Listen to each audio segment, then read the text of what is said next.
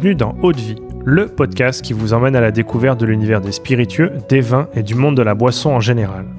Je m'appelle Louis-Marie et je suis le cofondateur de Speakeasy, un média qui vous emmène explorer les actualités de ces univers passionnants. Dans Haute Vie, on part à la rencontre de celles et ceux qui imaginent ce que nous buvons. On parlera histoire, savoir-faire, terroir, création ou encore passion pour en apprendre plus sur ce qui se trouve au fond de notre verre. Mais avant de vous laisser avec l'épisode du jour, pensez à vous abonner et à laisser une note plus un avis sur Apple Podcast. C'est la meilleure des récompenses pour toutes les heures de travail effectuées chaque semaine. Bonne écoute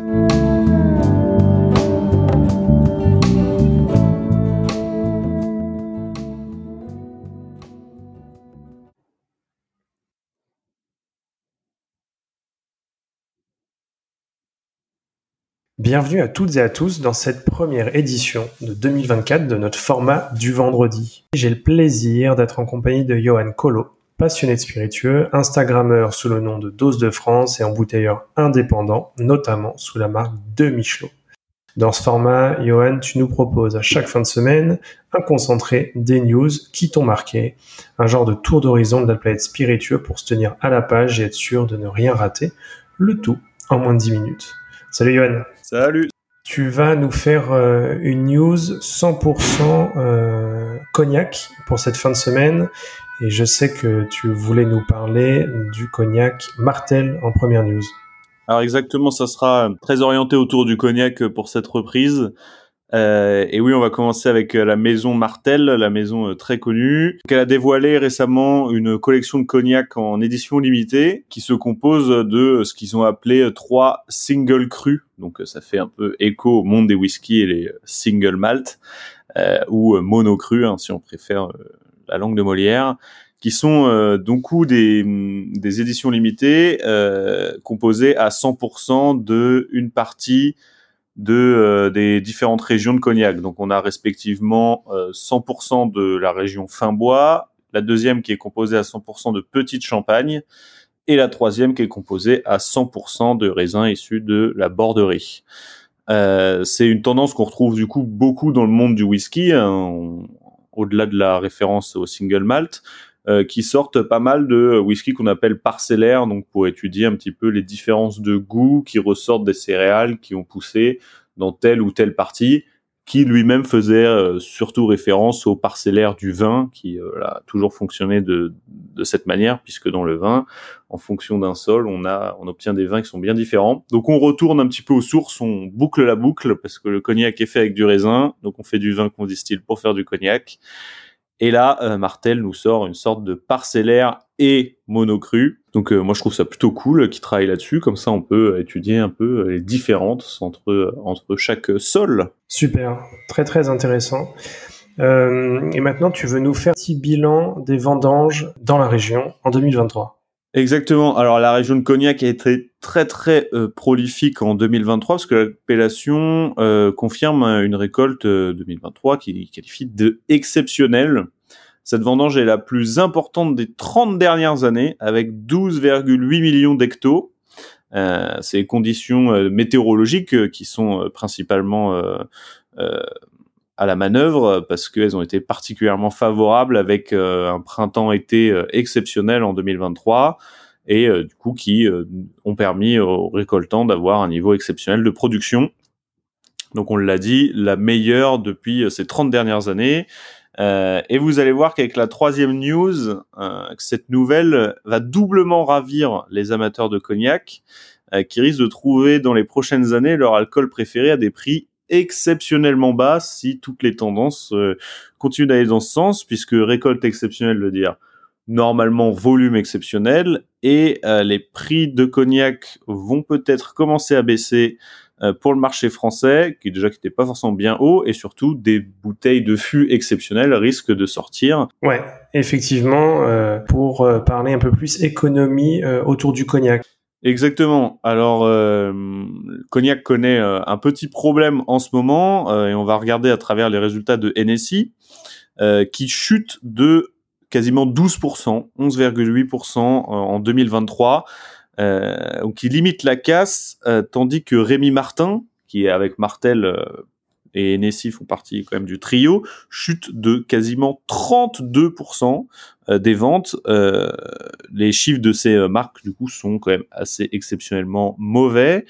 et elles sont dues en grande partie à un petit problème du côté du, marché américain, euh, puisque euh, le marché nord-américain euh, a vu récemment une chute des ventes de moins 45%, ce qui est quand même assez colossal. on n'avait jamais vu ça depuis le choc pétrolier de 1973. Alors bon là il y a pas eu de choc pétrolier donc il faut quand même trouver une, une raison et pareil la transition est toute faite vers l'information suivante autour des spies du monde personnellement il faut aussi se poser la question des États-Unis et de leur euh, proximité avec le Mexique et de la popularité récente des alcools mexicains, notamment la tequila, mais aussi le mezcal, qui fait des très très gros scores. Euh, et du coup, forcément, bah, un alcool arrivant, euh, les Américains ne doublent pas leur consommation, donc un alcool qui est le cognac baisse en termes de vente. Ouais, c'est ça. Donc les Américains euh, boivent moins de cognac, ils boivent plus de tequila. Et il y a autre chose qui marche fort aux États-Unis en ce moment? Alors oui, selon euh, les données de la National Alcohol Beverage Control Association, la tequila et les cocktails prêts à boire, donc ce qu'on appelle euh, dans le milieu le RTD, donc je crois que, reprends-moi si je me trompe, mais je crois que ça veut dire le ready to drink. Donc en gros, c'est les cocktails qui sont déjà tout faits ou euh, les cocktails en canette qui sont bah, prêts à boire. Hein. c'est la traduction littérale. Euh, sont les deux principaux gagnants du marché des spiritueux aux États-Unis. Euh, et notamment le RTD ayant connu une croissance de 3% avec euh, quasiment 14 milliards de, chiffres euh, l'année dernière. Donc, euh, bah, avec cette croissance qui semble pas s'arrêter pour ces deux catégories, le cognac voit donc sa baisse même sa dégringolade assez sévère euh, euh, bah, justifiée parce qu'il se fait remplacer tout simplement par le, la tequila et le RTD. Il faut savoir qu'aux États-Unis, la tequila c'est pas juste une mode qui commence à arriver, elle pèse déjà trois fois plus lourd que le cognac et cet écart risque de d'augmenter. Il faut aussi se dire que normalement le, les États-Unis sont le premier consommateur de cognac au monde, donc ça devient très dangereux pour euh, pour la, région qui va devoir trouver de nouveaux consommateurs. Et c'est pour ça que je disais en début de chronique que les amateurs peut-être trouver euh, leur compte, puisqu'il va falloir sortir des très vieilles bouteilles, de très vieux fûts pour faire des belles ventes et à des prix qui vont être normalement plutôt accessibles. Ouais, c'est vrai. Et puis euh, on a aussi une consommation qui est possible du cognac et qui est hyper intéressante en cocktail, où euh, on peut euh, trouver des cognacs accessibles en France pour réaliser des très beaux cocktails qui sont pas forcément très compliqués. Hein. Il suffit d'aller voir sur internet et il y a de nombreux cocktails euh, qui font intervenir euh, deux ou trois ingrédients max et qu'on peut réaliser chez soi et qui sont toujours très réussis parce que le cognac, quand même, euh, un spiritueux qui est extrêmement aromatique et qui fonctionne très très bien en cocktail. Est-ce que pour finir la semaine, on n'aurait pas des nouvelles d'un caviste qui viendrait nous proposer quelque chose? Et cette semaine, nous accueillons, euh, pour la présentation et spiritueux de la semaine d'un caviste, nous accueillons Grégoire du repère de Bacchus à Boulogne-Billancourt.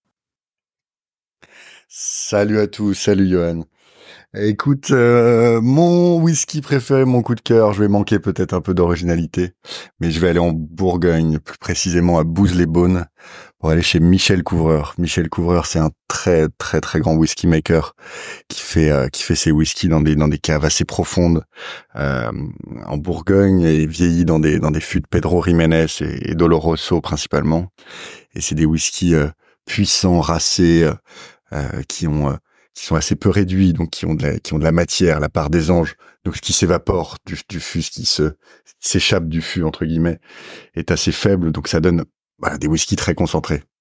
Et, euh, et, je voulais vous parler tout, tout particulièrement du, de l'intravaganza, qui est un whisky non tourbé, euh, euh, très très souple, très aromatique, des arômes de d'amandes, de miel, de frangipane, de poire, de, de, céréales. C'est une complexité, c'est une richesse aromatique dingue et, euh, et voilà, on se fait plaisir, c'est on se fait vraiment plaisir chez Michel Coureur. Mais voilà, à découvrir donc tous les bons repères de Bacchus. Je vous souhaite une excellente journée. À très bientôt les amis. Bon bah écoute Johan, euh, merci pour cette euh, première édition de, de, 2024 qui va en appeler de nombreux autres. moi, je vous dis à la semaine prochaine pour de nouveaux podcasts. Allez, ciao. Au revoir.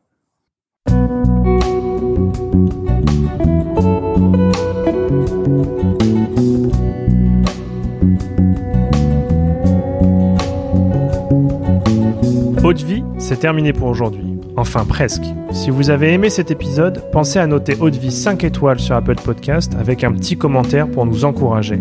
C'est ce qui nous aide à gagner en visibilité et nous encourage à produire toujours plus d'épisodes.